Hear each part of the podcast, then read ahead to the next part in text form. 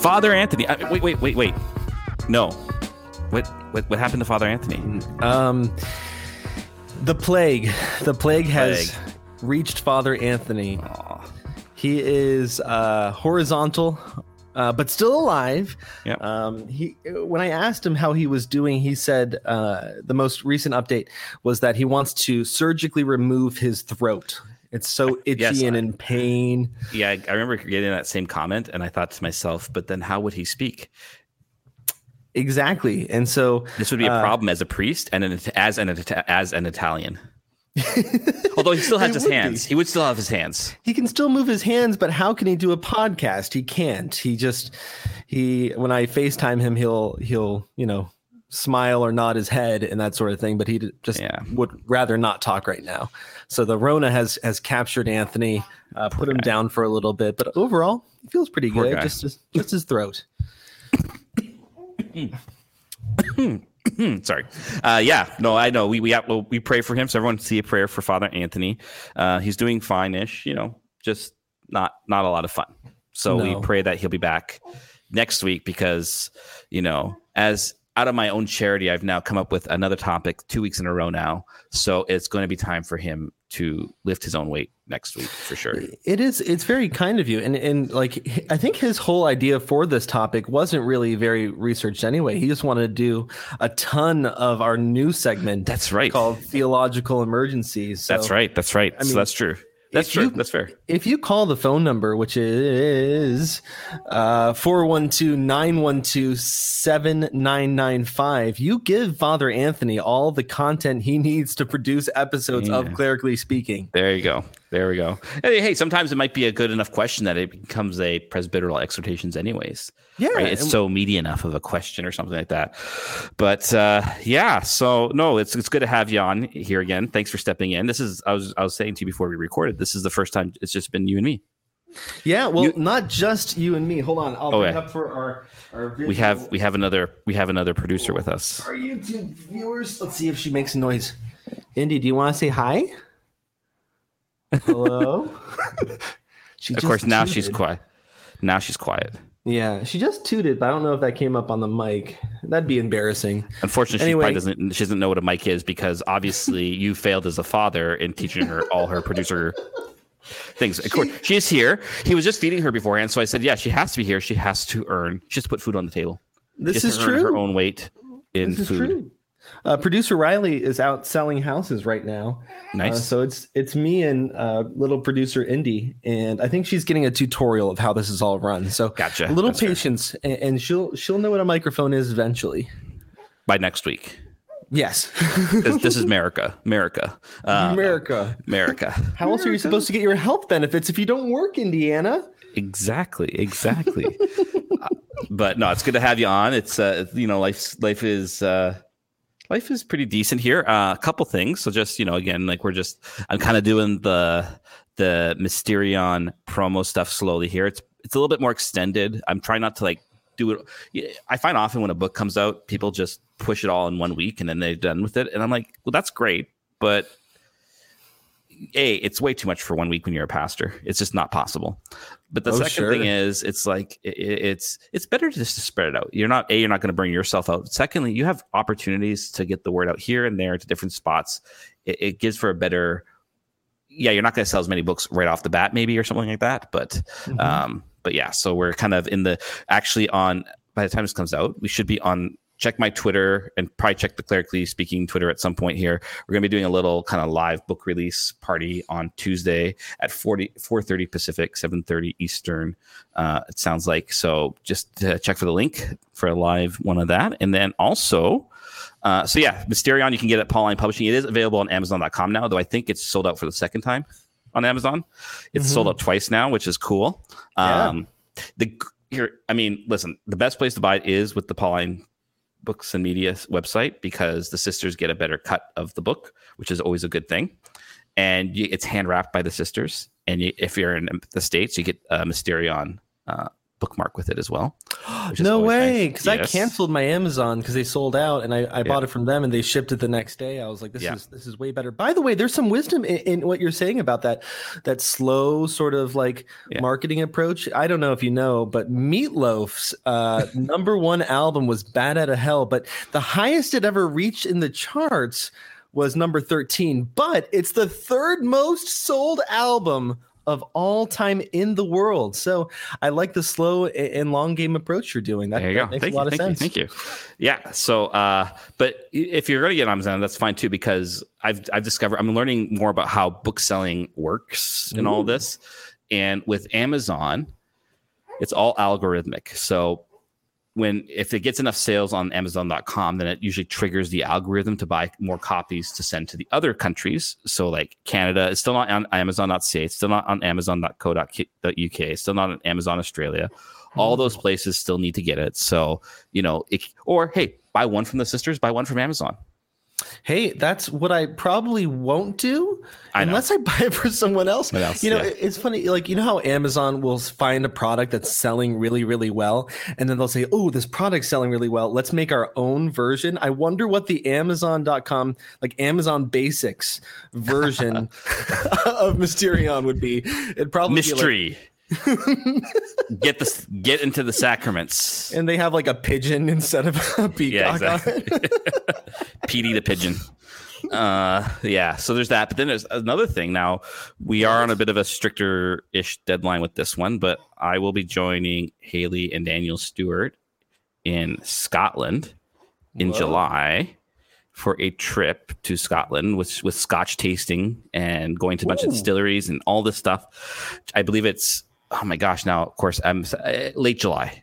I, I do not have my dates in front of me, uh, but late July. So if there's Yeah. something you're interested in, if you're not on Twitter or something like that, and you're like, hey, that sounds like it could be a lot of fun. Ten days in Scotland with Father Harrison and uh, their pastor as well, Father Ryan Higdon, and then Haley and and Daniel and Haley. Uh, Haley is well known in the Catholic Twitter, Instagram sphere, and all that stuff. Um, Yeah.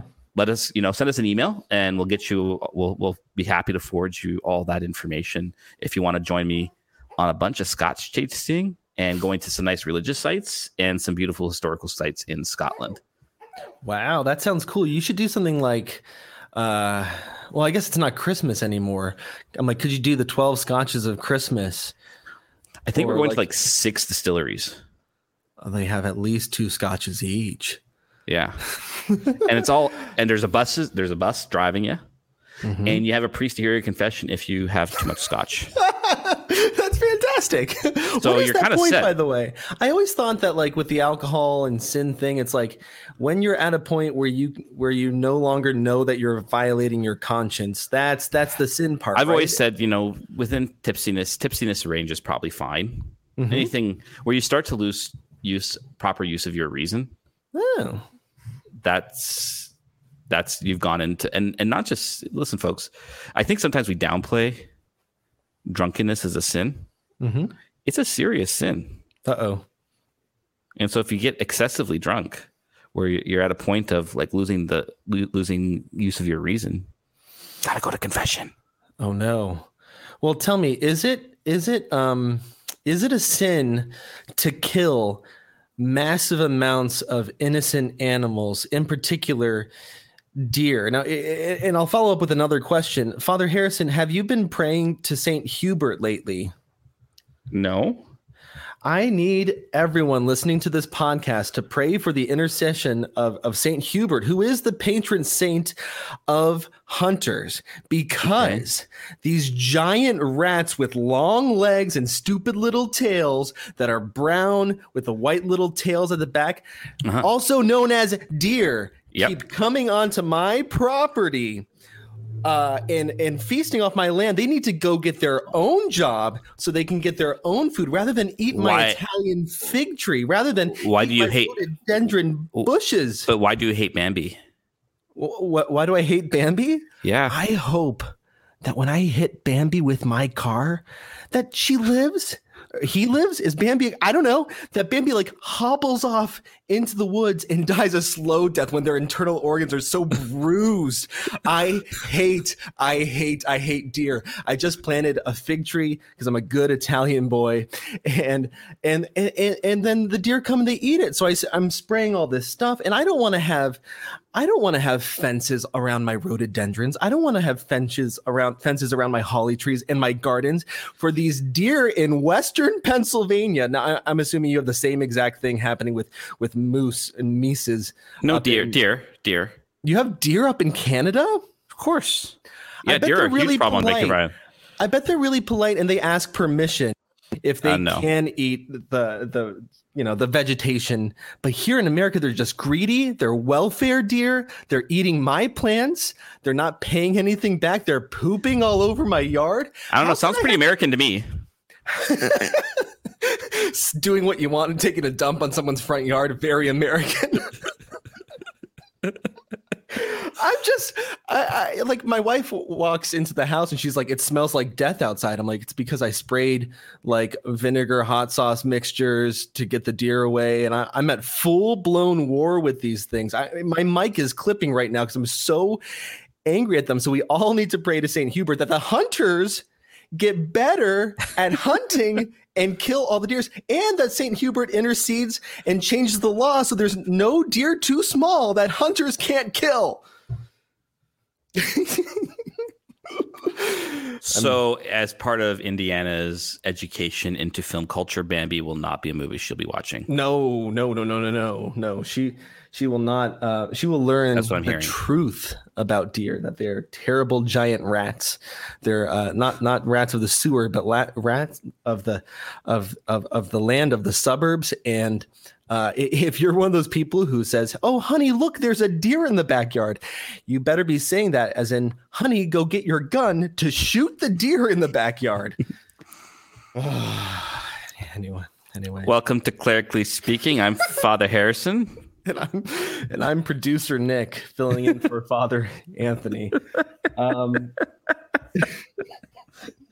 oh that, man, that was That's, my bit. Do you want to go I, I? I, I just gotta say though, it's like this is these are the joys of home home ownership that I just don't have to deal with, and I'm very grateful for this. It's true. I I um as far as doing anything in my house, I'm not too handy. I'm really good at painting. Some people will say, "Oh, I can help you paint your house." I'm like, "No, you're probably going to be bad at it." But uh, outdoor stuff, I, am quite handy with landscaping, and that's why the things I take pride in are just under attack. What and, about putting uh, up like massive bushes that surround your backyard that make it almost impossible for them to cross into your land? That way, you're not putting up fences, and yeah, you make something I mean, kind of beautiful it would be expensive to um, and, and, deer eat a lot of those plants. Uh, i think just straight up uh, using firepower is our best answer. Maybe it's yeah, but, not. but but the thing is there's always going to be more deer. There not if we kill them all not if we all of them? Every single deer. You want to you want to make deer an extinct an ex, uh, ex, extincted ah my god ah i can't speak right now apparently. Sure. I mean I, Father Harris Extinction. Extinction. Like, that's the word I'm looking for. But yes. Well, well, I mean, I believe God is real and that giants still fall, and Saint Hubert is a powerful saint. And if we all pray together in unison, that the Lord can make miracles happen, like the extinction of deer. But they're here, and obviously that means God wanted them on the ark. So, are you saying that you're contrary to God's will? Nope. I think God's will was for them to be here. And then uh, he is bringing me closer to him because I pray that these deer stay away. And he's using my anger for deer to grow closer to the Lord. Uh, and so uh, he has put this on my heart. But once they die, their soul's annihilated, their animal soul's annihilated. So they're not going to be close to God. They're going to be cease to be. But so we're like the the mastodons or like the megalodon sharks and stuff. Like those are way cooler. Why aren't there megalodon sharks anymore? I mean, like, the, the are you saying can... that you just want like a T Rex roaming into your backyard? You're okay with that? Velociraptors like just hunting around your house. You're fine with this? No, in the Lord's good holy wisdom, he he ex- he made those animals extinct, um, and, and now it's time for the deer. Okay. Uh, so, um, should we go into our first segment? Yes, we should. Okay. Uh, I, I got, I got, I got nothing on that one now. I'm just like, it's just. We're gonna have a lot of pro animal people not happy with it, but that's fine. But that's fine. Only big opinions from producer Nick on That's right. clerically speaking. Anthony would be proud. Father Anthony would be proud. A- And, if you would like to, feel free to call 412 912 7995. At any point, it'll go straight to voicemail. Uh, so don't worry about someone picking up the phone. I have it muted. And you can leave a question for theological emergencies. Thank you for calling Clerically Speaking. If this is truly a theological emergency, please dial 1 at any time. Hi, I flushed my goldfish down the toilet, and I wanted to know is that a sin? Theological emergency. We'll take your call at 412 912 7995. First theological emergency I'm going to play um, is it's it's interesting because I've wondered the same thing my whole life also. So take a listen here. Hey guys, this is Luke Burgess. Okay, here's my question. So I've noticed since the start of the pandemic that it's a little harder to be vigilant in terms of the way that people receive Holy Communion or whether they're receiving or consuming at all. So that's not really my question. My question is, what does a member of the lay faithful do if you're sitting there in the pews and you see some form of Eucharistic abuse or you just see somebody who didn't consume the host and you know they're they're taking it back to the pew and you're not sure what their intentions are what's the right way to approach the situation? Okay like full on nfl linebacker tackle? Or is there sort of a more tactful approach? Like what are the limits here? What's what's the best way to approach that? I've been dreaming about what i would do practically my whole life. And probably the reason i'm asking the question is i just want to know if a tackle is ever appropriate. It seems like it might not be a proportionate measure of force, might not be a just war. But I'm just curious, what would you recommend um, in all seriousness that somebody do? Um, and if you see something especially nefarious, uh, what would be your recommendation? And also, is, is am I right? Is this happening more than usual? Uh, it just seems with the masks and everything going on, it's a little bit harder to keep track. But okay, that's my question. I don't look at people receiving communion one because that's an intimate thing to be watching, but two, if someone did something to desecrate the Eucharist, I would I would be in this man's situation where it's like, what do I do? What would you do, Yeah. Father Harrison, if you're a layperson sitting in like the third row, right? So uh, I think I think there are ways that parishes can do things to mitigate this so that you don't have to worry about this if you're in the pews, because I think that sh- that should be the ideal. Um, in the end, it shouldn't be your have to be your worry, and and because the other problem becomes, what if then ten people get up from their pews to go after this person or something like that? So there's a few things to keep in mind. One is sometimes people are coming forward for communion who have been away from a while, or maybe aren't Catholic and just see everyone else receiving on receiving communion, so figure that's what you're supposed to do, but don't know what to do with, with the Eucharist afterwards. So there has to be a bit of a sense of charity, I think, towards people who just don't know what's always going on. Um, for myself, often like often even when I do in communion line is I if I see people starting to walk away, I just with the Eucharist, and I just say, hey, can you please consume the Eucharist right now? Um, Mhm. Of course, it's hard for them to hear that with the masks on and everything, but it's it's it is it's always something I'm willing to do. My my ideal actually is you always you, sh- you should I think a parish, especially if you're uh, you know you got big enough masses happening where people can just be walking in and stuff like that, um, is to have kind of these guards, if you will, of, of ushers on each end of the aisle. It, like so, in my parish, for example, we ha- we just have two stations for the Eucharist at the center aisle, and so you come up, you receive, and then you go back around. Okay, and so you should have at the end of that two ushers who are watching, and then if they see someone walking away with the Eucharist, they can just they're a trained how to properly deal with the situation, and b they're able to um, gently off because and and the thing is always please consume. Don't ask for it back. That- that's better for that to be it's better for it to be consumed uh, than anything else. Um, so you just ask them to please consume it Um, so I think that's the one thing. If if but let's say let's say you don't have that or you miss it, I like I'll give actually I'll give you an example. Someone actually said something to me after mass this weekend that their husband was they felt was accosted by a parishioner because he walked with the Eucharist to his pew, but she said that he's just so nervous about taking his mask off even around other people that he was just a little nervous doing it at the front there.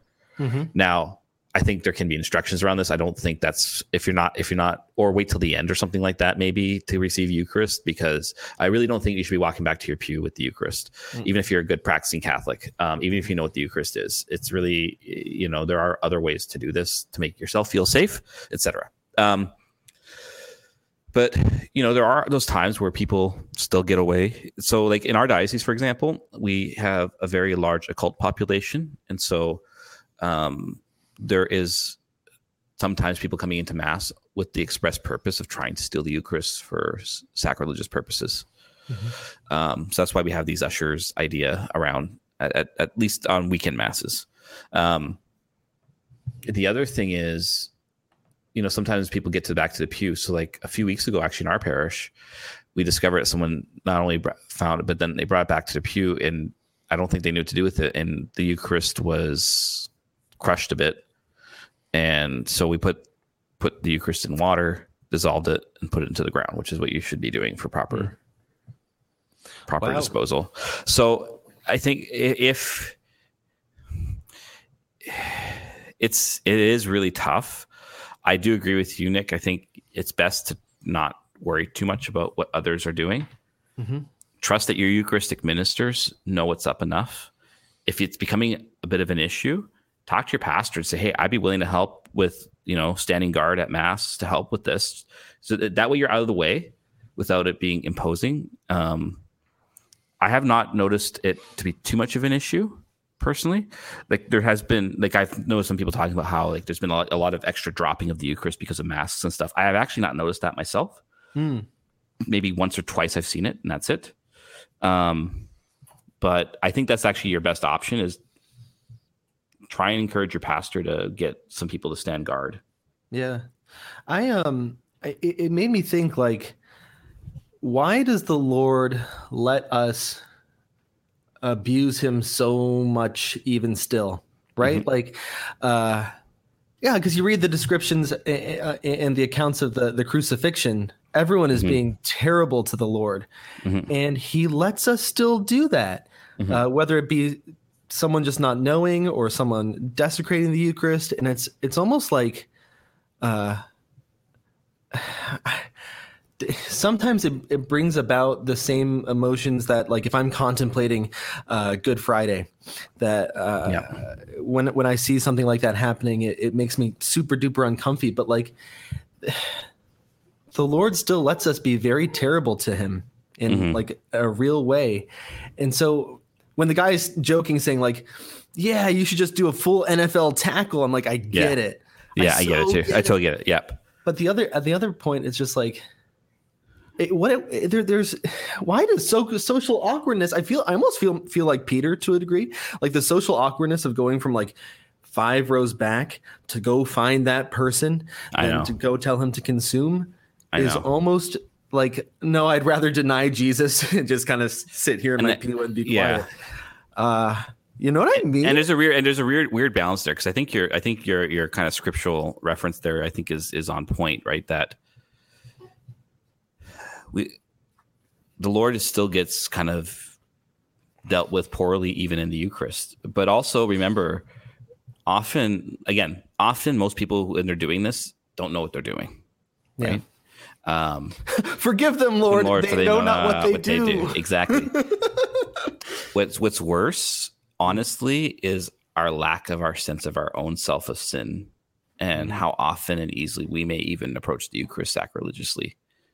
Um, right. And so we just need to remember that sometimes, like, um, I think again, but I think there's just gentle ways, or if you if if you're I think if you're in the position to do it discreetly, try and do that. If you're noticing someone's trying to do something sacrilegious with it, or like, because I've seen it happen before, especially in Victoria, where someone tries to get the Eucharist and then try to walk out the door immediately. you can actually be a bit more aggressive there because they're probably using it for nefarious purposes. So I think that's Mhm. part of it's about their actions manifest their intentions. They're going back to the pew. They're probably not just like, I don't know what to do. And this is why I think it's also important at big celebrations like Christmas or funerals. I always make the announcement about communion time. And people find that very helpful Mm, because then they know what to do. You don't you can stay in your pew if you want. You don't have to come forward for a blessing even. But if you do come forward for a blessing, just cross your arms and that's fine. So I think it's there is no perfect answer to this. Um, we want to be respectful of the Lord's presence, but we also want to do it in a way that's also respectful of the person who is unintentionally because I find 90% of the time it's just someone who doesn't know. Right. Yeah. Great. Um, I think Cool. that makes sense. Uh, Yep. So let's move on to the next thing. Uh, so I've got this friend uh, who is a part of the Society of Pope Pius X. Okay. Um, and every year we meet up around Lent and we drink water and eat nothing.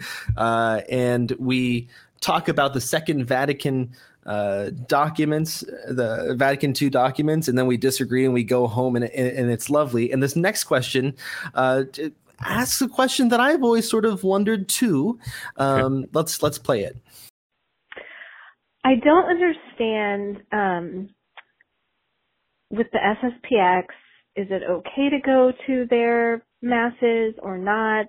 Valid, not licit, all those things. It's too confusing. I would love a clarification. Thank you. Okay, Father Harrison, uh, the the Society of Pope Pius X. If you went to mass, you would just see a, a Tridentine mass. Can I go to the Tridentine mass? So, what I'm about to express is my own personal opinion, not totally canonically researched or anything like that. Um, but this is how I feel on the topic, which maybe, which only has a limited amount of authority, I guess you could say. Okay, Um, cool. Did everyone hear that? Did everyone in our audience hear that? okay, cool. Go ahead. Um, it's it is a yes, it's a it's a valid mass. They are not in they are not excommunicated anymore, but they're also not in communion, which is a weird. It's a it's a very weird place that they're in canonically and in the realm of communion. Um, my opinion is we ought to be a little bit wary of attending it regularly especially if we have other forms of the extraordinary form locally that we can attend to, hopefully. Um, for a few reasons. Since they're not in communion fully with Rome right now, we ought to remember that, you know, even in the way they preach and stuff like that, might can possibly do damage to the soul. Um, because they may have an opinion that might sow doubt about your own communion with the church or something like that. Um, and remember this that where the Pope is, that is where communion lies. Okay. So if we go to that mass, it is valid. I would I've always struggled with this, but I think it does actually really does fulfill our Sunday obligation if we go to it. Um, I would extremely strongly discourage receiving communion there for one very simple reason. Hmm. They're not in communion with Yeah. you're not in communion with them and they're not in communion with you. And this is the whole point of communion. It's a communion is not just a private act it's an ecclesial act. And so to, to receive communion with someone is to say i'm in communion with you. I have we are in full. That's why when we are in serious sin we don't receive communion because we're saying i'm not in in in communion right? And so it's the same with i would say with the sspx i would strongly strongly discourage receiving communion. Again because they're in a ecclesially ecclesially weird place it makes it a bit of a different um just makes it different. Um so i don't know what, what what is the kind of canonical standing of re- if you were to receive communion there. Um i don't think it's yeah. So it, it's it's it's a it's a delicate issue I, I think regardless, I would strongly discourage going there regularly just because they aren't in communion. If you're going there more than your Novus Ordo Mass or, or just your local parish, which has the extraordinary form or whatever it is, Mhm. um, that can be, I don't think that's good. Um, and I tend to say go to wherever is in communion with Rome. That's more spiritually beneficial for all of us because we also have to remember just going to a mass again if we uh, we have to get because we have to move out of this kind of individualized sense of individualistic no, spirituality that we tend to approach the eucharist and the mass with by it is valid, absolutely. But there is and there is spiritual benefit by being at a mass, obviously. But there's also spiritual benefit about being in the same place as others who are in communion with us and we with them, I think. And the Eucharist is not just the reception of it, but it's actually the the whole celebration of the mass. And so being there is a way of saying I am I, you know, I'm in I'm in some form of communion with them. And I think because of their weird canonical status, I think we can say something like that, but it, it's it's complicated. So TLDR is, in my opinion, you can go. It does fulfill your Sunday obligation. I would strongly, strongly recommend not receiving communion, and I would strongly, strongly recommend that it not become a regular thing. Oh, that seems like a, a pretty balanced take. I know that when I uh, when I talk to my my friend who's a part of the SSPX, he'll he'll say, "Yeah, come to mass sometime," because he's like, "That's mass." and then he, I'll he'll I'll say, "Hey, come take a look at this church building that was built in 2010," and he'll be like, "No." Right. Yeah. So I don't know that it goes the same way uh, backwards. Which, yeah, I mean, like, I, I, the the universality of the church is always super duper appealing and lovely and stuff. Mhm. Yeah. So, um, so why why huh, yeah, it's like at the end of our meetings, we'll always say to each other, we'll always pray for like unification, Mhm. and that's Yep. really really nice because like we're Yep. close. Yeah, We're we're close. We are close. We are close. There's just it's usually it's just a couple things from Vatican II that they struggle with. hmm But Yeah. um, but it's not. They're not. They're not like they're not sedevacantists. Although, oddly enough, some people who go to those ma- masses are, Fascinating. which is very. It, it, and this is the thing, I guess. Right. This is why I, I just urge caution, and I'm trying not to paint with a broad brush here, but Mhm. my experience has been generally that when people tend towards this direction, it also tends towards a certain mentality that can lead towards conspiracy theory sometimes. Not always, right? But it's like sometimes it's just like, but I've just noticed a tendency in at least in my experiences locally of it leading that way. And where then it leads them to start saying, going further than the SSPX and saying, not only is Francis not the real Pope, Benedict wasn't. John, there's been no true Pope since John the 23rd or something like that yeah. or Pius the Twelfth, even right. Um, so they start making the leap backwards because they did one thing wrong. Therefore, it it, it painted their whole papacy um, in a bad light, and therefore they can't be seen in. Uh, they they can't really be a true pope. And so, and there are people who go to those masses who actually believe this, right? And so this is the thing you want to be careful about what we expose ourselves to because, especially if we might find ourselves leaning that way slightly intellectually or spiritually if it were, you know, the communion of the church has a spiritual benefit to it itself. Right. Well, hey, uh, bouncing off that point, like, uh, so my friend who's SSPX, lovely, lovely dude, Yep. solid, prayerful, Catholic. But if you go to YouTube and you type in the Society of Pope Pius X, you'll find all kinds of crazy stuff. Yeah. I mean, stuff, uh, stuff equal to like the Jesuits are actually uh, uh, Yeah. Barack Obama is a Jesuit and they, they're, they're in charge of everything and the Antichrist is coming through that like all this kind of stuff. Or when I worked at National Catholic Reporter, I would get emails periodically of like these crazy claims about the church. Not even like some of the popular ones that you'll hear from you know other popular uh, Catholic um, podcasters, producers, media people, but like really strange stuff. Yeah. And um, yeah, so it's out there, but It's out there. And it's, again, I, I say I'm trying to be careful because I recognize not everyone who goes to these masses and stuff like that are believe this or anything like that. It's just to say, sure. if, if you find this is a tendency in you, then maybe it's not going to be a benefit to you because you might be exposing yourself to a certain mentality that may not be of spiritual benefit to you in the long run. Sweet. Yeah, and if that's the case, go to your local pastor and talk to him about Yeah. it, right? Yeah. Exactly. Yeah.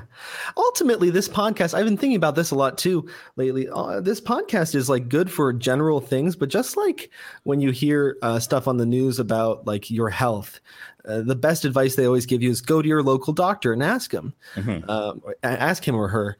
Uh, same thing with this podcast. You hear Father Anthony or Father Harrison say something, and uh, you're like, hmm, should I take it as gospel? Well, go to go to your pastor too. That's also Mhm. very very important. Yeah. Cool. Awesome. Yeah. It's also important to have presbyteral exhortations, but uh, you know what I just figured out? This is actually this is um It's pastoral council. council. It's pastoral council today. You'll be leading the pastoral council, as is and, right uh, and just under my job as a pastor in canon law. And I, as a typical uh, um, pastoral council member, will uh, hear your vision of the church and nod my head and say, "That sounds really good, Father Harrison." Yes, we should do this, and then I'll ask for help, and you'll say you'll just be silent. I'll just. oh, That's so funny. How do we carry out this vision? I'd be like, well, could you turn the heat on in the church? There's some good pastor councils on there, but uh, let's go ahead to that segment right now. Ugh. And now it's time for Pastoral Council, where the laity are empowered to say words. Oh, yippee! Ooh. Good for you, lay people. You have opinions. Before before I go into it, this is I'll try and be as vague as possible, but this was perhaps one of the most unique experiences I've ever had in regards to pastoral council. As we once received a letter complaining about the change of the email address of our Ooh. parish Yeah. because it took out the city's name. Mm-hmm. and thereby we were quote unquote losing our identity and why did pastoral council allow this to happen Oh. and i'm like pastoral council doesn't deal with this at all in any way shape or form? With, with with most media stuff with most media stuff it's normally a couple of guys who think they have a really good idea so they roll with it because no one else is helping them or informing them so they do it. And Yeah. you get this backlash. I remember our our parish name that where i work was saints john and paul parish yeah but like if you do N Sharapa, first initial last name at Saints John S A N T, uh, you know, uh, A I whatever, uh, Yeah. Saints John and Paul Parish dot org. Oh my gosh, it's a lot to type in. So we changed it to sts dash jp dot org. It's just as bad, yeah you know. Or should we do Saints John and Paul Parish? Diocese of Pittsburgh, really cool church that uh, that that Father Jay is the pastor of dot org. You know, and then you put like the zip code in there right just to make it distinguished because there's other saints john and paul's out there or something like that this is true. Yeah. uh, so, all right. Uh, this is kind of a last minute topic to put together. But uh, so I've been reading um, Dietrich von Hildebrand's Transformation in Christ for my spiritual reading. I started I started it in December and uh, kind of gave up on spiritual reading for a bit there. Um, and then I kind of been getting back into it the last week. And it's a very good book. I like it a lot for a few reasons. One is it's Dietrich von Hildebrand, so he is very um, intellectually engaging, very Mhm. thorough in his analysis, but it's also very spiritually nourishing. So it's good spiritual reading. So it kind of it kind of ticks all the boxes for me as a Yeah. person, which is always helpful. Um, it's not it's not fluffy. I, I, I don't do good with spiritual fluff, and I don't do good with things that try to imitate other things spiritually. Sometimes, like you can just tell, like someone's like just trying to imitate some 17th century saint in their Mhm. manner of speaking, and I'm like, ugh, just instant aversion. See now, I, I. I like a little bit of that stuff because like you start off there, and Yeah. then when you read like the von whoever's you're talking about, I'm like, Yeah. Hey, that's what that other guy said, but it's fancy. Yeah, I like that. So it's like I always thought like I would like get the really fluffy stuff, and then I, I graduated and I got to Bishop Robert Barron. I'm like, yeah, I'm Right. smarter now. And then I get to read Love and Responsibility by myself. I'm like, what What? is he saying? Utilitarianism. What's What's that? that? What, utilitarianism. What's that? Oh, just a Yeah, lot of yeah, big words. yeah, theologians, quick, theologians base, basically say the same thing over and over and over, but in different ways so as to not take them out of context. Like I remember like reading, um, oh, what's the guy's name? He's not von Balthasar. He was the other dude Do the in the other magazine. You know? oh, oh, um, oh, from Concilium. Yeah. You know what I'm talking I mean, about? there's Hans Kung. There was um, uh, uh, Rahner. Yeah, we were Rahner. reading Karl Oh, and I w- can't as an extra Rahner. credit uh, uh, point, like we got an extra point, a credit point, if we found the longest and most confusing sentence, and it was four pages long, Yeah. with like the most terrible punctuation or the lack of it Well- before you found a period because the guy didn't want to be taken out of context, and I'm like. Dang, dude. And he's trying to describe this moment when, like, we experience God in the present, but like uh, by talking about it right now, it's not the present, so it's already past. Mhm. So he's trying to pinpoint this little thing, and I'm like, so we we spent a whole class trying to decide what this four page one sentence was.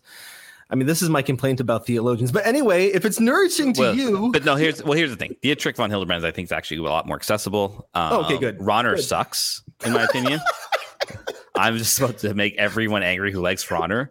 Uh, I do not like Rahner at all. I think he. Is, I think I actually have some issues with him theologically, but that's for another day. sure. Anyways, Dietrich von Hildebrand, uh, heroic Catholic, um, kind of fled the Germans in uh, the Nazis in Germany, I should say, and um, actually eventually settled in North America, in, in the U.S., and taught philosophy there. And so, as I'm reading this, he so he start he's starting off the book talking about the no- notion of transformation, which is very good. It's very Pauline in many ways, and I think it's very right, obviously. Um, but the in order to enter into the life of transformation, whereby Christ really transforms us, he says we have to have contrition, right? That we have to have a. Con- sorry, What is contrition? I'm sorry. I'm really sorry for what I did. Oh, you have to mean it. Yeah. Yes, Okay. exactly. And and so and this is the thing. This is what kind of got me thinking because he has this one little phrase Mhm. that he says where we would contrition is such that we would even revoke the wrong we have committed. And for some reason, that just like it was like one of those two by four moments where it's just like stop reading and pray with this. That Ooh, little yeah. phrase, right? Of we would even want to revoke the wrong we have committed. Mhm. And I thought that was a really important qualifier for contri- contrition. And I, I, that's why I want to reflect on about what, what contrition is around, and it'll, it'll obviously tie in a bit with the sacrament of confession and stuff like this. Um, because it didn't even just, it didn't touch me just personally in my own kind of spiritual life, but it's Right. also touching my pastoral experience. Hmm. And, um, yeah. Uh, And so what I found interesting about that phrasing is to say like it's not just saying I'm sorry I did this. It's saying I'm not only am I sorry I did this, but if I could turn back the clocks, I would not do this.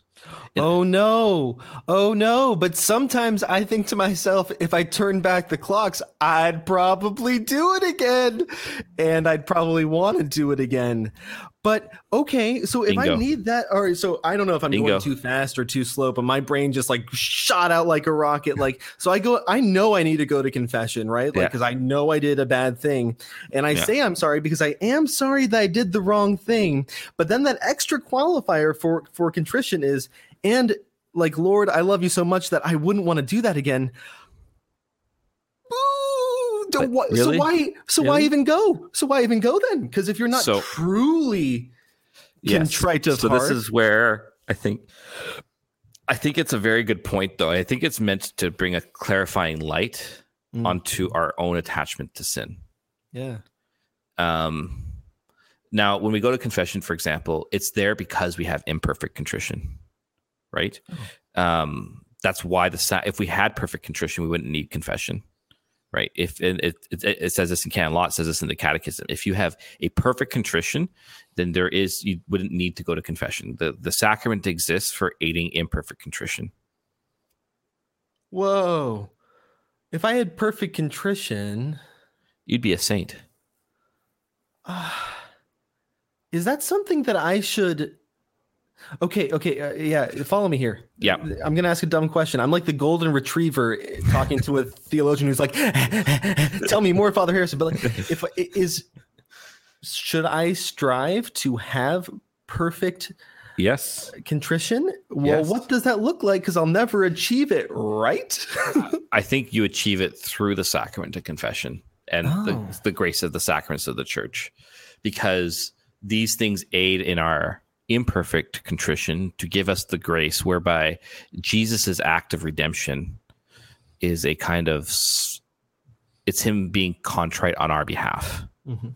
And we're saying, I'm not there yet. I need your grace to bring me there. Right. So I think perfect contrition comes goes hand in hand with transformation in Christ. If that makes sense. Wow. The more the more contrite one is, the more one grows in their own contriteness, the more they um uh, um the more your your holiness really comes through. So we ought to grow towards perfect contrition. But yeah, it, it, it's I think, but what I think was a really edifying point from that one little phrase Mhm. was I think it throws a light on our desire towards sin. Yeah, I like sinning. Otherwise, I wouldn't do it. Right. It's like I had a math teacher once who told me this. I think you'll you'll chuckle. She uh, last day at school, senior year, last period. She says, "Hey kids," we're like, "Yeah." She goes, "In college, don't do drugs. You'll like them." I'm like, "Oh my gosh, that's why people Yeah. do them Yeah. because Yep. they like them. I don't want to Exactly. like them. I want to hate them." But this is the thing. We like our sin. Yeah. we like our sin. And we go to confession. We say we're sorry because we know it's wrong, but we actually don't want to let it go. What do you mean by not wanting to let it go? That, So, I like, like- that. Yeah, like we say in the act of contrition, right? Or at least the more popular act of contrition, um, um, that I promise to sin no more, right?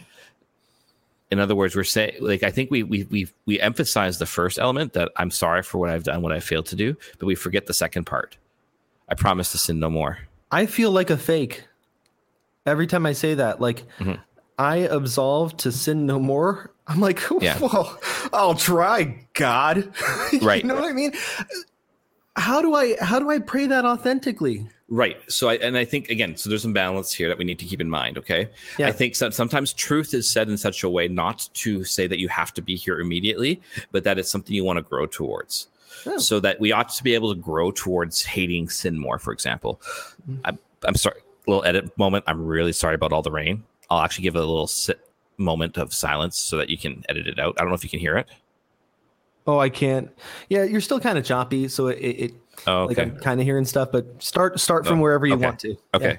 Anyways, yeah, just lots of lots of uh lots of rain. Anyways, um okay. So when I think it was one of those lines that's very illuminating, but our our tendency is to always say, I have to do this all right away then. Forgetting the grace of confession, forgetting what it exists for, what the grace of the sacraments exists for, in order that we can grow in this. And and and I think so. There's a twofold thing here that I think is really important. One is that it really ought to. I think we have to be taking more seriously the hatred for sin. If we're confessing these things over and over again, it might be a sign. Not that we. Um, it might be a sign that we like a sin too much.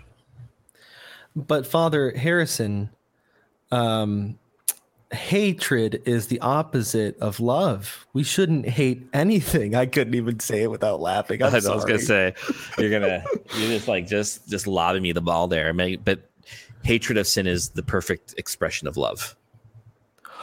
Whoa, say that hatred is the Sin, perfect expression, expression of love. Yeah.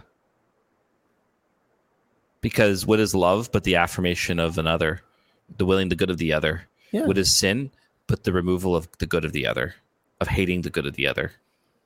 Oh, neat. So we can't have hatred for sin. We can't hate. We can't hate something. It's sin. Um, so, but at the same time, like, so I think we need to be emphasizing that second point. I want to get back to that in a second. But at the same time, because I, really want to emphasize this too, we're going to go to confession with habitual sins, Mhm. right? And the priest will absolve you as long as you are sorry, because there is a recognition that you are there because you do not have perfect contrition you do not have the ability to say I'm, i really truly fully hate this sin with all my heart mind and soul i need the grace of the sacrament to make up for what i'm lacking Mhm. okay and that that exists there and that this is something that happens over time that we grow into over time. But as I was pondering this, you know, I really I'm saying all this because I really want to actually emphasize though, like let's get into the kind of human psychology element of this a bit and and really reflect on this whole I would rev- even revoke the past thing because I think if we if we meditate on a sin, like Mhm. so I was meditating on the things I'm working through in my own spiritual life, the, the little sins or whatever that I'm I'm trying to get through and recognizing that when he said that line, I said, "Oh no, I would totally do it again." Yeah. and it was a very so it was a very clarifying line to me of what needs to change in my heart around sin because i think we have been trained to see sin and confession as the place to just say i did wrong Mhm. but to truly say i did wrong means to say i would never have done it right Hey. if yeah Uh, so can I, I bounce yeah off that oh, point? yeah yeah I yeah. think the hatred is is misdirected because I'm I'm thinking about uh, my spiritual director and I have worked a lot about scrupulosity and where does that come from? It comes from a misdirected hatred. Where's that hatred aimed? It's aimed at myself because I, uh, emphasizing the word I, did the sins and I I am sorry about the sins and so I am a piece of crap. And, and the Yep. last last part, uh yeah, like eh, because you take on an identity there. I I always it's funny. Um identity is what we talk about in youth ministry all the time. You know, I am a child of God compared to I am a basketball player. Well, if you got your arms removed, you wouldn't be a basketball player anymore. Oh no, my life has turned into a crisis, right? Like uh but like there's eh, tell me what you think of this. Uh part of confession is giving the devil the middle finger saying Yeah. you're not who I am. so this is the thing right Okay. And so there is, I, I completely agree with you because I think I, my experience as someone who hears confessions is mm-hmm. often that actually people really hate themselves. oh, and which is heartbreaking.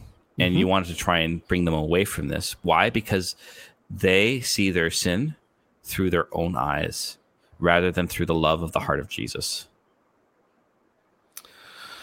how would the love of the heart of Jesus see So my sins? Right. So so where I'm going with this is we have this mm-hmm. tendency then to see sin as what I've done. I'm horrible because I've done this, as if we are our actions are everything of who we are.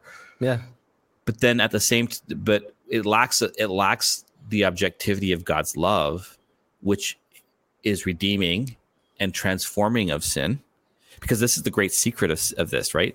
Is that yes, we ought to want we we would choose to not do that again if we had if we were given the opportunity if we went were able to go back in time Mhm. but the beautiful thing of god's grace is that it actually takes that moment now and transforms it with the grace of confession to make it actually an opportunity of grace so it takes something evil and makes it into something good but if we're going into confession cs lewis has this point in one of his books about this and i thought i think it's actually a really brilliant point that Yeah. the more we grow in grace the more we even see even our sin as encounters of grace because of the grace of god's forgiveness It, it, it's different than um what's the the popular phrase? Oh, the popular phrase is um uh I uh I, I have no oh yeah I have no regrets because the things in the past have have made me who I am today. It's close, Right. but it's not right. right The, exactly the things of my past I I regret, yeah but the cool thing about Jesus is that he redeems them and perfects them so that I can become a a the Yeah. best disciple ever, the most Yeah. unique one, the closer to him and all that stuff. Right, and it's about like again, it's about saying not saying like we're going to go and sin, you know, we're not going to go and sin crazily, so that and it's go to confession, say, hey, Jesus, now work with this, right? It's not that's not what we're saying here. Let me give you some good saying- fodder. Let me give you some good fodder. yeah, here. exactly, right? Because the only way that grace works is when we're cooperating with this, right? Right. So I'm saying all this to balance it out because I think we can hear these lines, especially those who struggle with maybe hatred of self when they're looking at their own sin. They can hear all this and just make themselves feel even worse because they're going to say, I don't have that perfect contrition. I don't have this. I don't have that. And um, I'm just a horrible person because of it. But when we're looking at it through the lens of God's love, which is greater than our sin, and it and it and again it lifts up that moment of sin into God's love itself to transform it, to heal it, and to forgive it, to make it an opportunity of an encounter with God. Mm. But what this also does, this I think this leads to another point with it all is when it comes to confession, then, and I say this again, recognizing there's a lot more subtlety to all this. So Mhm, please don't mhm. hate me for what I'm about to say, folks. Yeah. I think most of us approach confession more therapeutically than sacramentally. Yeah, that would make sense, uh, right? Because I go to the confessional and I see the priest face to face, and or maybe behind the screen, but Yeah. you end up talking and you, you, you feel real good, and then you then you. So this is the thing, right? I have said what I've done. hmm I heard the words of absolution, Mhm. and I feel right with God now. Yeah, sometimes I, I Right. That, that is not- my experience. Yeah. Right. And, and listen, that's not to say that that's not a part of confession, okay? Sure. But I think we've emphasized that element without um, wanting to receive w- what forgiveness wants to bring. Oh, it's more than a car wash. That's right. Okay, what is it then? It's like a car wash and a new center console that's going to help you almost drive akin- better. It's almost. I, I mean, again, I have to put a lot of qualification on this, but I think it's akin to a new baptism, almost, almost, Oh, almost, Oh. right? Not, not quite the same, right. Um, but I mean, that's really what confession is doing. It's bringing you back to the state of what baptism brings for you, Mm. which is a new man, a new woman, right? And so, do I believe this? Do I believe what the grace is giving me, which is God's very self? But that means I am willing to let go of absolutely everything that removes me from God's love. Because and so but what happens is we go in more with the checklist. And again it's not wrong. I think i because i think there's the other option. And how do i know where we approach this so therapeutically? Because we we we love to describe our sins. Mm. i've said it before in the podcast. Please stop it. For the sake of the line and for the sake of your own just say what you did if the priest needs explanation he'll ask I remember hearing something about like Padre Pio actually a few a couple months ago. He said that if a confession takes longer than three minutes, then they're not sufficiently prepared. And this is Padre Pio who heard hours of confessions every day. You know, so Well, if I heard hours of confessions, I'd be like, I mean, "Speed that's, it up, yeah, exactly. You know, and plus when you've got the stigmata, you're a little grumpy. You know, yeah, probably. fifty years, it's like, listen, my hands are in pain. Just get through it. Listen. Heck- oh, you think that's bad? Try having holes in your hands. dude but but from from my Yeah. end with with just taking a quick step aside and i hope we don't get too off track I, I when i go into a confessional w- with someone who's not my spiritual director Mhm. which is sometimes i feel like i have to do that and he Mhm. he allows it um i'll say hi uh I, I go behind the screen and i say i'm 30 years old i am Mhm. married i work for the church and i have a spiritual director which for me is like back off Yep. I don't want to be lectured. I don't Yep. want to be this, that. I'm I, my spiritual director knows my sins. Mhm. All I want you to do is say I absolve you. That's Yeah. it. Or or if he said, hey, if he said something like go pray over this scripture passage, I'd be like, hell yeah. Or heaven, yeah. I don't know. Yeah. It's a Catholic Yeah. podcast, but it, it is interesting that you say that because I've actually been, and actually that that Padre Pio quote has been really sticking with me, and Yeah. I've actually found myself distancing myself from giving advice a lot in confession. I do it Mm-hmm. like I do it sometimes, but I'm actually finding like 60, 70 percent of the time I'm like, and here's your penance and say the act of contrition. yeah. Um, to, to remove this therapeutic sense of things because it's not something when we approach confession therapeutically it's to bring an experience of wholeness and that's that is a part of it and it's not say again i'm not saying the feeling element's not there but i think because we are a therapeutic culture we we approach everything including the sacraments therapeutically and and and right We do. That's why that that has to be why priests don't read the read the red, do the black or whatever. right right because they're like they know that the congregation doesn't know what's going on at mass so they try to make mass a retreat because if they can make mass a retreat it's a positive experience people will come back yeah right that has to be why people do stuff like that Right. So exactly. And so but it just feeds all of this. It's just, it's an endless cycle. And so, getting back to like von Hildebrand's point here, if when I'm going to confession or I'm rec- I'm looking over my sin or whatever it is, if I'm looking towards having true contrition, it has to be coming into a point where I really I would actually remove I would revoke that action if I could. Mhm. And it's not to say that God's not going to work through that. It's just it's about it's about it's a it's a line that's meant to shed a light on your desire. Mm-hmm. Can- and when you do this, you, when you go to confession, for example, then you don't need to explain it and you don't even need words of advice. Why? Because you are in a clear place of saying, what I did was wrong. And I'm going to do everything in my power with God's help to make sure that this doesn't happen again. And it might. So, like, I think when we approach it therapeutically, we rec- we expect grace to almost take its time to a certain degree, you know, like, Yeah. oh, you know, it's going to be slow. It's going to take me many years to come over this. And it's, listen, sometimes it does. Yeah. Again, so I'm not, I'm not trying to say don't go to confession every week or anything like that. If mm-hmm. you have a, you have a, if especially if you have habitual serious sin, confession's super important, right? It's just to say that line, I would revoke the past action if I could, sheds a light on our true contrition and helps us because the more we are willing to say, I will revoke that action, I don't want it, the more we can, the more our heart is open to the transformation of the grace of the sacraments that we receive. Yeah. So in my act of contrition, I kind of freestyle it, Mhm. you know, um, but it could be totally appropriate to ask the Lord for to obtain a deep hatred for my sins. Would you would if if you uh, Mm-hmm. Yeah, hearing me yeah. say that as the confessor, would you be like, why are you saying that, or would you be like, I would be like totally down with that. nice, As long as you understand hatred for your sins is not hatred for yourself. yep. Because there are people who I know where if they said that, I'd be like, what do you mean by that? My confessor Because- actually makes me say in my in my act of contrition, "Thank you, Jesus, for loving me, and thank you for forgiving me." Yeah. Because I because I I do have that a little bit of that tendency still, just kind Yeah. of hanging on. And we all do. We can all be hard on ourselves in different Yeah. ways, right? So we, we all are. You know, I had a I had a I had a friend the other day just say she uh, she said to me, "You're you're a little too hard on yourself," and in this area, and you know you need to recognize God's love and your own weakness around this thing. And I'm like, huh, yeah, you're probably right. Hmm.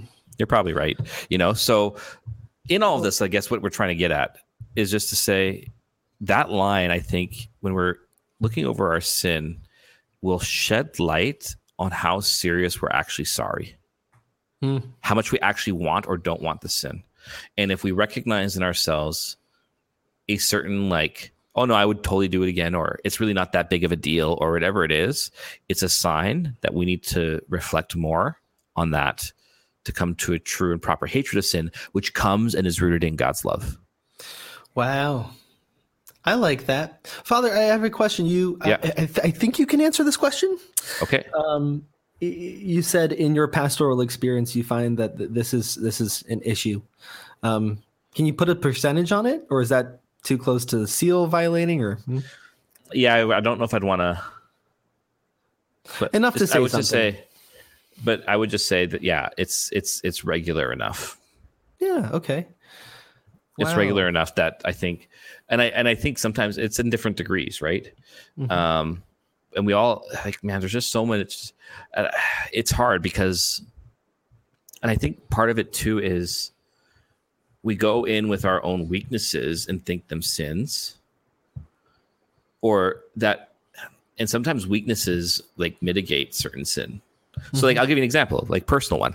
ADHD is a big problem for me, which makes organization like really bad, attention to detail really bad. Right. I want to be better at this, but I'm like, I'm starting to come to this point, like maybe I'll never be good at this, and that that's okay, and I- that I don't need to be all things to all people at all times because that literally makes everyone crazy. Um, and that is it really a sin of a lack of order in my life? Or is it just maybe one of those crosses I'm going to have to carry, even with medication? Like I seek medication and everything, and you know it's always something you're kind of working through. And yeah. but uh, and I'm learning to say maybe maybe I'm not as bad off as I might think I am sometimes. Sure. The problem becomes when you're a priest, for example, though, and I'm sure it's similar when you're a dad. It's like, yeah, but you still, you know, you're responsible for people, Mhm. and that marriage paperwork, if it's not done, they don't get married, right? And Yep. I've learned through my mistakes in that, but at the same time, I'm like, I'm just never going to be super organized, ever. Right. I uh it, it's like eh, to flip your what you're saying upside down it's like I have particular strengths and with those strengths comes a shadow side of course. Um uh, uh, that's the way I prefer to talk about it. Is that shadow side just uh, a, a weakness that I need to harp on or is that shadow side a sin? Sometimes it's like not being good at something well, I mean, talk to your confessor Yep. because Yeah. he'll he'll recognize you be like i'm not good at sleeping in and i need to do that more often okay not a sin just maybe not something you're good at Yeah. that's okay Yeah, and and I think this is the thing. It's like, and part of it is like a bit of a there's a there is a perfectionism that's placed on us in culture Mhm. that I think imbues. Uh, I mean, I think as Catholics in North America, we are far more modernist than I think we're willing to actually admit. We just don't realize it in so many ways. But and one of those things is this kind of moral perfectionism that expects perfection at every moment in every place, but also is completely unforgiving at the slightest mishap. of course And that's not a balance of justice and mercy. Wow but that's what i think confession is sometimes it's like Yeah. i'm not perfect and i should be perfect so i'll confess where i'm not perfect Right. and then i'll strive for perfection again which isn't But it's like you, you like yeah, exactly. Like so for example, like maybe you're you're you're not called to be uh, I you know, I'm not the most perfect, I don't know. I'm not the perfect teacher of the faith with my kids. Maybe, I don't know. Well, maybe you don't have the skill set to do that, but there's but you're but you thrive in the realm of charity towards those in need. That will teach you that like it's about recognizing like I I would I want to do a podcast on charisms one day because I think it's so important. Um Yeah. our charisms really are the places that God, the things that God gives us, and they're different than talents. Okay, Char- charisms are for the building up the community of Okay. the church. Okay, Yep. but um, and we we don't all have the same charisms. Like this Sunday, actually, I think we're going to hear some are some it's from First Corinthians twelve, right? Yeah. Some are pastors, some are administrators, some are preachers, some are evangelists. There are different functions in the body, hmm and so you don't have to be all the functions at once, and that's okay. yeah and if you're not one of those functions it's not necessarily a sin Right. Exactly. So just because X person does like great work with the poor doesn't without obviously not wanting to do something for the poor doesn't mean that that's going to be the primary thing you're going to have to do. Right Maybe you're a great teacher, so that's where you're going to put your your your your efforts, right? And so on and so forth. And so you shouldn't be confessing, well, I'm not as charitable as that person with the Yeah. poor. Well, it's like, well, maybe like that's not where God's asking you to be. Yeah, it, it- it's like I'll I'll tell parents this because I know to tell parents this, and I'm learning it myself. It's like I am using the the the corporal works of mercy all the time because I am clothing the naked, my child. I am feeding the hungry, my child. And a lot of parents don't see themselves as doing the corporal works of mercy unless they're Yeah. out on the streets of downtown your city, Yeah. uh, doing those things. And I'm like, Exactly. nah, nah, man, that that's pretty legit. Like, Yeah, exactly. Oh, no, I- I- unless It's why, it's why like.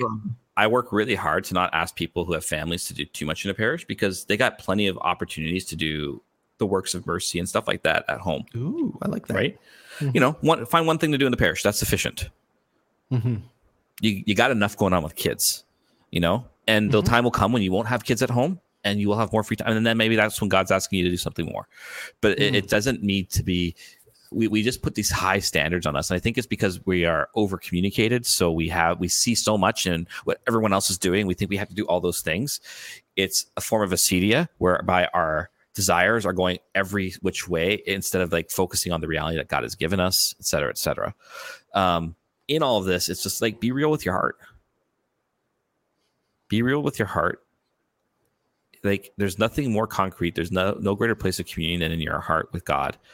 And that means saying like if you're if you're at a place where you can say i don't know if i could say that about this sin that's fine because that's why we have confession because mm-hmm. you're not at the place of perfect contrition. So say that. Say i'm not there yet. I want to but i want to be there right? Awesome. you're making a great It's step like- forward. it- it's the difference between yeah it's like maybe i don't want to stop the sin maybe i don't want to want to but maybe i want to want, to, want, to, yeah exactly, exactly. Cool. cool So that was kind of the fruit of my spiritual reading this morning. oh sweet i liked it that was Cool. helpful Nice. not that the podcast needs to be like Nick's spiritual fulfillment. Really, I should be pursuing that in other ways, but it was very nice of you to come up with a podcast for me. Hey, I'm glad I could. You just be just be glad I'm back to. I haven't really read much at all in the last two months, so I'm just getting back to reading this week. So, which is good good timing in that regard. Great.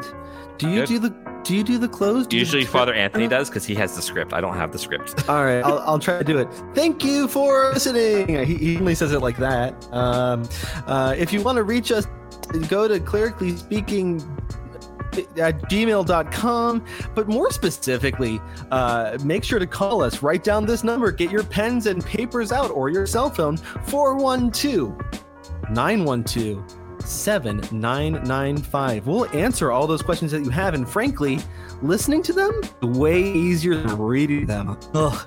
so feel free to reach out to us that way.